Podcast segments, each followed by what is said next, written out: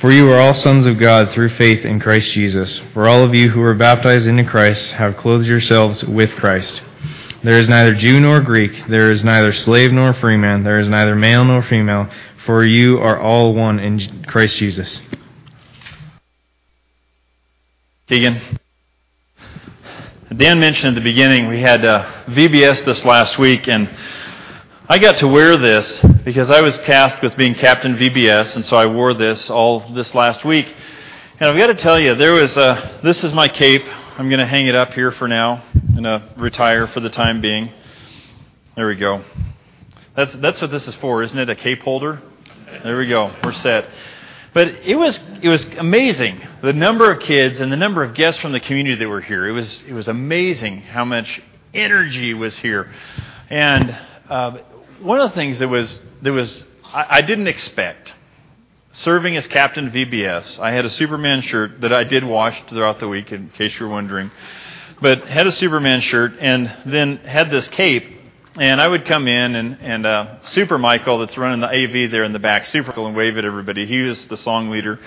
And my job was to, to do some memory verses with the kids and get them excited, which you get 70 plus kids, getting them all excited does not take much. Get really excited. But something I noticed about the smaller children is that when I wore this cape, and I would fly in and out of classrooms and stuff wherever the kids were just for fun, and you know, fly in the cape behind me. And I noticed that whenever the smallest kids would walk by, it was like they would just watch me the whole way.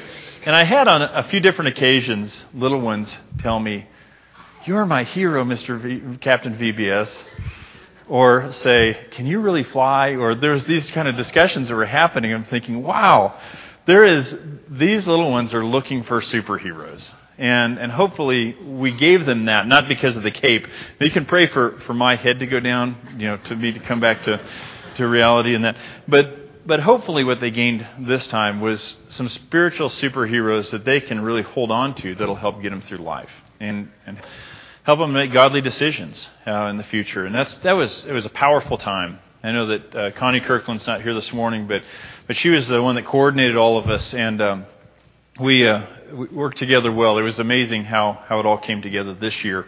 So that was that was neat. And I know that uh, even if, if you couldn't help and participate, your prayers were felt and the impact that it had. Who knows uh, where it goes from here? But we can continue to pray that, that God continues to use those seeds that were planted for, for really good things to happen.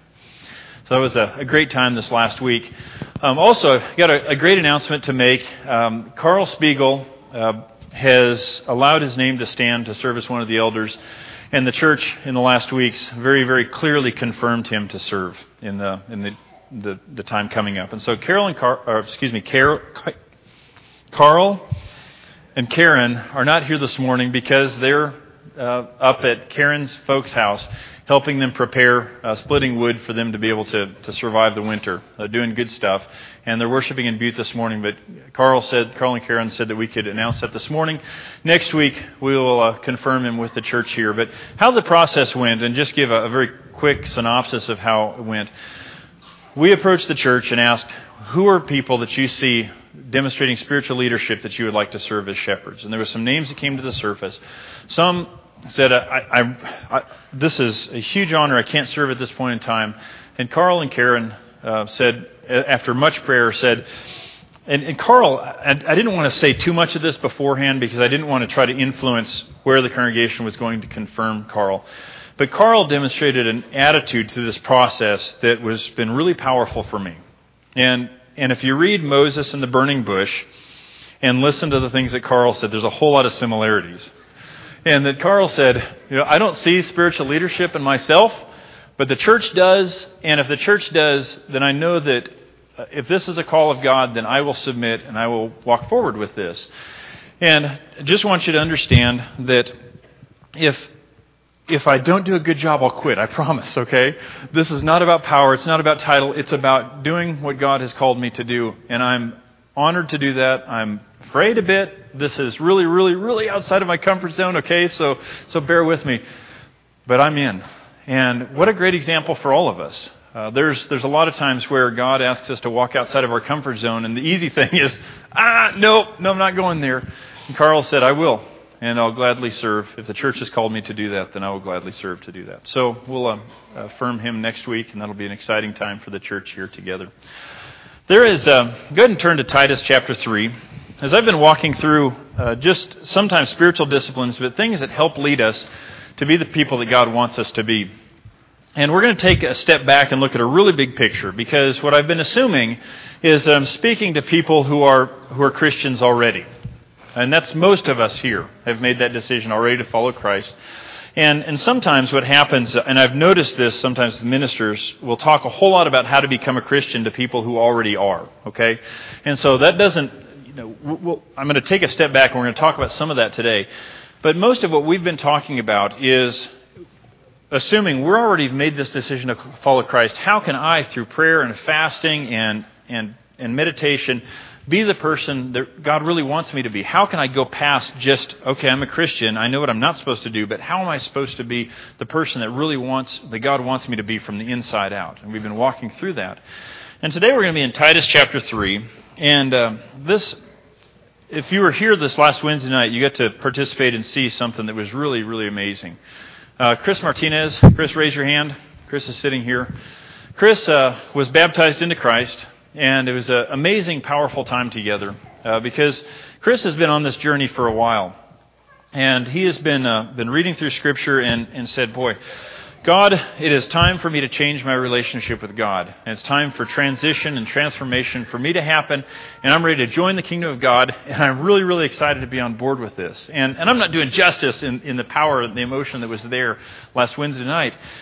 But we read this scripture together, starting in, in Titus chapter 3, verse 3. At one time, we too were foolish, disobedient, deceived, and enslaved by all kinds of passions and pleasures. We lived in malice and envy, being hated and hating one another. Okay, that sounds just wonderful, doesn't it? That's a wonderful situation there. Uh, we can be, we've been in places, I think all of us, where we've been deceived into thinking that, that Satan's way is the best, and there's all sorts of destruction and, and heartache and hurt that comes out of that. And that's really the key in, in life, trying to figure out uh, what, what is the good life? What am I supposed to do? What, what is the definition of what the good life is about? So I got on the internet, because the internet's got all the answers, right? I got on the internet last night and looked around. What does it mean to have a good life? And I found all sorts of lists. Here's 10 things, here's 33 things, here's all these different things in order to have a good life. And there's some of them were, were great. Uh, keep yourself healthy. that's helpful in having a good life. Uh, one of the keys in one of these lists was making sure that you're helping others. That's great. That sounds something like what Jesus said, doesn't it? Now listen to some of these others. Here's some other advice that is out there on the internet on the keys to having a good life. Live for yourself. Okay, now there's a side of that that it's important to, to be to understand our own rhythms, but if we just live for ourselves, what is the end result of that? Being selfish is being selfish, just caring about what's going on in, in, in me. Here's another one be happy and stay happy. Okay, that's great, but how on earth do you accomplish that, really? I mean, really, what happens when something that is, that is really unfortunate and, and sad happens in your life? It, that type of, it sets us up for failure. There's, there's deeper perspectives that God has. Here's another one. Stay in the moment. There is nothing else. The rest is just fiction. So, in other words, do whatever I want right now because everything else is just fiction. Can you imagine what the end of life looks like if I do whatever I want at any given moment instead of doing what the right thing is? It ends you know, pretty bad. Know, a lot of these are based on the presupposition of materialism that whatever is in front of me is, is all that matters. And that's why we end up with deciding that money or status or, or whatever is, the, is the, the key to a good life. And what Paul's going to do is walk us through what a good life is all about here in just a second. But you see what he does there in chapter Titus chapter 3 verses 3 He says at one time we too were foolish, disobedient, deceived and enslaved by all kinds of passions and pleasures. We lived in malice and envy, being hated and hating one another. That doesn't sound very good to me. And so we can look out in the world, we can see a whole lot of people that live this way. There's this dissension, there's divisiveness, there's, there's hating one another. Turn on the news. We don't have to look very far to see that. But I think maybe closer to home is that when we're separated from God, we just don't realize the trouble that we're in. We don't realize oftentimes uh, what we're missing out on. I'm going to give us something that happened yesterday. My family and I went up to Mill Creek past Yellowstone Bible Camp, and we camped out there on a Friday evening. And something we walked up to Passage Creek Falls yesterday. How many of you have been to Passage Creek Falls? Yeah, pretty pretty neat hike if you've never done that one. It's pretty neat.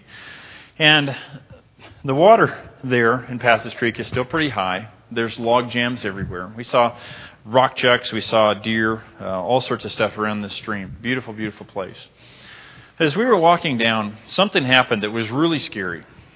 Um, our dog, our yellow Labrador, Stella, as we're walking down, the kids get on ahead of us, and Sylvia and I are walking down.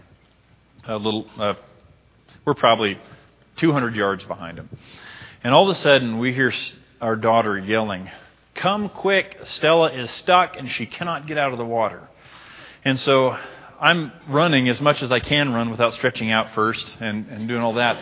And I'm and you, you can laugh. The story ends okay, all right. So we're I, I run down there, and what terrifies me is the dog is in the water, and the kids are trying to get out to rescue her. That's what scares me. And so I get down there, and my I've, my kids have not gotten the water. Which okay, that's great. There's there's no that that's that would be worse. That's really really scary there. So I get there, both kids are on the shore trying to get out and help, but realizing that they shouldn't and wait for mom and dad to come. So I throw off my pack. The, the bear spray goes flying on the ground. Fortunately, that didn't go off and, and blow up. And there's this log that is partially submerged, and our dog, with the, the, the swift current, is trying to swim out from under this log. And her head is just barely above, and she is swimming as hard as she can to try to stay. And it's amazing that, that she's, she's not gone under this log. Now, looking at it afterwards, if she would have gone under the log, she would have popped out the other side and she'd probably been fine. But she didn't know that. So she's terrified at what's happening there. And, and so I get out over the, the log, and the family's trying to, to call the kids, and, or trying to, to call the dog. And I get out there, and finally, she gets enough strength to be able to kick herself out of that, that the swift part there comes right in front of the log. I grab her collar and pull her up, and the water's is, is raging all around us. And I pull the dog up, and she's uh, not very happy at that point in time. Her tail's always going, but it's kind of between her legs at that point in time. Get her onto the shore, and that dog stays right beside me for the rest of the day and never leaves my side. But it was a, it was a moment that was pretty scary there. And really that's what Paul describes there is there's a time where we too were foolish, disobedient, deceived, and enslaved by all kinds of passions and pleasures. We lived in malice and envy, being hated and hating one another. Those those times in life where we feel like we just cannot get away. And we, maybe we don't realize the danger that we're in, but because we don't have the Spirit of God that is leading us, we are getting, getting sucked into to this dangerous situation that has a potential to destroy us. But look at verse 4. But when the kindness and love of God our Savior appeared. Okay, so something changes here. But when the kindness and love of God our Savior appeared, God is our Savior or our rescuer. He's the one that's willing to reach down and pull us out of that log jam that we're trying to swim out of. He's a rescuer. He pulls us up because of his kindness and love for us. That's very important that we understand the character of God there. He's saved us because He's kind and He loves us very deeply. He saved us not because of righteous things we had done, but because of His mercy. He saved us through the washing of rebirth and renewal by the Holy Spirit, whom He poured on us generously through Jesus Christ our Savior, so that having been justified by His grace, we might become heirs having the hope of eternal life. Okay, He saved us, and you notice here it's very important that we note this, not because of righteous things we've done. In other words, this didn't happen. God looked down from heaven and said, Wow, look at how wonderful those people are. Look at how good they've done. They deserve to have me come down there and, um, and give my life as a ransom for them so that they can come to be with me. That is not what happened at all. God looks down and says, Boy, these people are in a huge mess. And they need a rescuer, and I'm the only one that can do this. And so I'm going to go down there and I'm going to rescue them says he saved us not because of righteous things we'd done. I can't earn this this grace of God, but because of his mercy. He saved us through the washing of rebirth and renewal by the Holy Spirit. Notice the terms that are used there the washing of rebirth. When you go back and you look at how this is what the early Christians thought of this scripture and what they understood, they understood very, very clear that the washing of rebirth was water baptism. We go down into that water, our sins are forgiven, we come out different. That washing, rebirth, change, all that. That's what Paul says. Excuse me, that's what Peter says in Acts chapter 2 when, when all the people there at Pentecost are saying, What do we do? He says, Repent and be baptized, every one of you, for the forgiveness of sins. You will receive the gift of the Holy Spirit. This promise is for you, your children, and for all those who are far off, for all whom the Lord our God will call. What he's sharing there is that there's this washing of rebirth at baptism and renewal by the Holy Spirit. The same terms are used there in both of those, those scriptures. And so what happens, and we, we talked about this when Chris was baptized the other night, is that the, the washing of rebirth, go down into that water, come out of that water cleansed and changed because that's that's an act of faith. That's what God has called us to do. And renewal by the Holy Spirit. And that renewal we see is a continual renewal, that Holy Spirit, when we give our lives to Christ, then the Holy Spirit comes in us and it continues to renew us to make us the, the people that, that we really can be. Um, not to make us, uh, um, just make us the people that God's designed us to be. We're getting in step with our Creator. And that's why we can leave behind addictions. That's why we can leave behind sinful behavior. That's why we can find joy when it doesn't seem that there's anything really to be happy about around us because we realize that we've been given the Holy Spirit and there's a renewal that happens in us that can't be given any other way. And renewal by the Holy Spirit, whom He poured out on us generously through Jesus Christ our Savior, so that having been justified by His grace, we might become heirs having the hope of eternal life. Okay, justified by grace, what that means is by God's grace, and grace means unmerited favor. In other words, God does something for us that we don't deserve. He makes it so it's just as if we've never sinned. All of it's gone. It's gone, it's wiped clean, it's done. And so all those things that, that are you, you got in your past that you think, oh man, I wish I wouldn't have done that. Oh man, I don't know how I, I can undo this. This is this is bad stuff. God said, taking care of that. You're one of my people. You're one of my heirs that's, uh, that's going to, to inherit my kingdom. I've given you all this. All that stuff is gone. It's been washed. You've been renewed. It's done. And that renewal continues to happen. Now, John chapter, 1 John chapter 1 talks about as we continue to walk in the light, God continues to renew us. And you look at that and you think, wow, you know, that's pretty good news. Maybe that's why the term gospel is used for the message of Jesus, because that's what that means the good news. Uh, look, continue on in verse 8. This is a trustworthy saying. Okay? So, what Paul is telling him here is this is important to remember. What I've just shared with you is really, really important to remember is that by uh, this, this washing of the sin and the renewal by the Holy Spirit, there is. Uh, that is the key to what good life is about. And so when you look on the internet, it's got all these, these definitions of what it means to, or these tips to living a good life. Paul tells the people here, this is what the good life is about. His good life is eternal life. You know, it doesn't, it's not just temporary. It's not just something that makes you happy for a while. It's not just this, this something that you, you, you do that's a, a tip that helps make life more fulfilling. It's much greater than that. It is an eternal life that starts now and goes for all eternity of God blessing you and bringing you into His kingdom. Man, that's, that's the best news that's out there. And so, what does it mean to live this good life? Look at verse 8. This is a trustworthy saying, and I want you to stress these things so that those who have trusted in God may be careful to devote themselves to doing what is good. These are excellent and profitable for these things are excellent and profitable for everyone.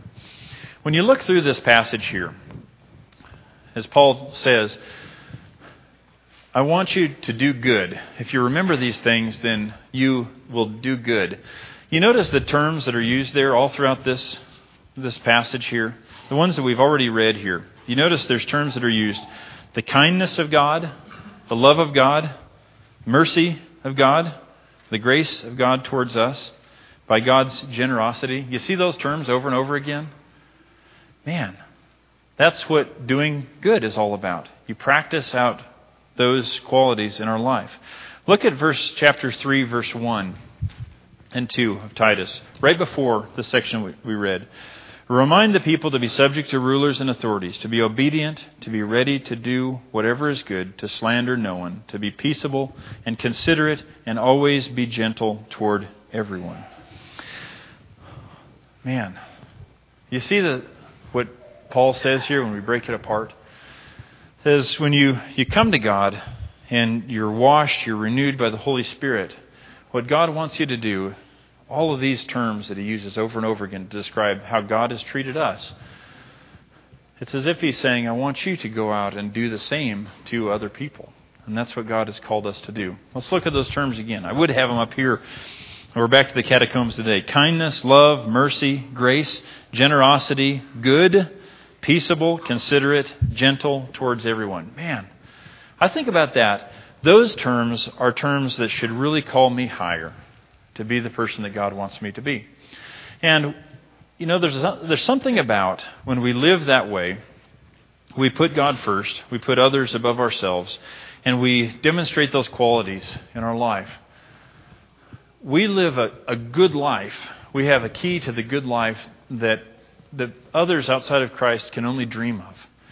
Now, I've been around, as I've talked about before, uh, when I worked at the ski hill and was a ski bum and had long hair for a little while. Not too long, but a little bit long. I remember for many of those people I worked with, the most exciting thing that ever happened in their life was how deep the snow was. And they're the most empty I've ever seen anybody in my life. And there's our world is full of that, of, of people that are pursuing a good life by trying to, to find these definitions of what good is by stuff that's that's gone tomorrow. But what we have the opportunity to do, to do in Christ you say, man, I'm going to pursue something different. I'm going to submit my life to Christ. I'm going to receive His Holy Spirit. And I'm going to pursue kindness, love, mercy, grace, generosity. I'm going to pursue things that are good. I'm going to pursue obedience. I'm going to pursue, pursue peace. I'm going to pursue being considerate towards others, toward, gentle towards everyone. And that's a definition that Paul gives here of doing good. And I pursue those things every day. Man, God's going to give me a peace and eternal life that is better than anything, any definition that I can find on the internet or any of my friends can give me. And I'm going to have this life not only from now on, but for eternity. Big, man, I can't think of better news than that. Can you? If you do, talk to me afterwards because I want to hear about it. But that's the, the blessings that God has given us.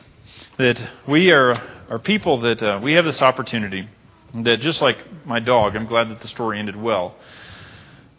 That we tend to find ourselves in log jams and rivers, not knowing how to get out. How do I get out of this this situation life that I'm in? How do I how do I try to change my circumstances? How do I find joy? How do I have peace? How do I find all that stuff? How do I get rid of these burdens? How do I become the husband or wife that I really need to be? And God's telling us here submit ourselves to Christ, allow God's Holy Spirit to wash us, pursue these good the good life, what he's talking about, all these qualities. And what happens is God changes us to become something that we never could be otherwise. And when we do that, it changes us and it changes the people around us. And that's, that's something that, um, that's worth living for. It's worth dedicating our life for. If you haven't made that decision, I want you to think about that. Um, if you feel like you're there just trying to swim out from under the log jam, and you need a hand, God's offering His hand. God's offering a solution. God wants, uh, wants to pull you out of that and bring you into a place of peace. And even if you've already dedicated your life to Christ and you're thinking, man, I just, it's not working, something's not working here, it's not clicking, and you want things to be different, the elders are waiting in the back to pray with you, and you're welcome to go back and pray with them and, and, um, and start your life anew. Let's stand and sing together.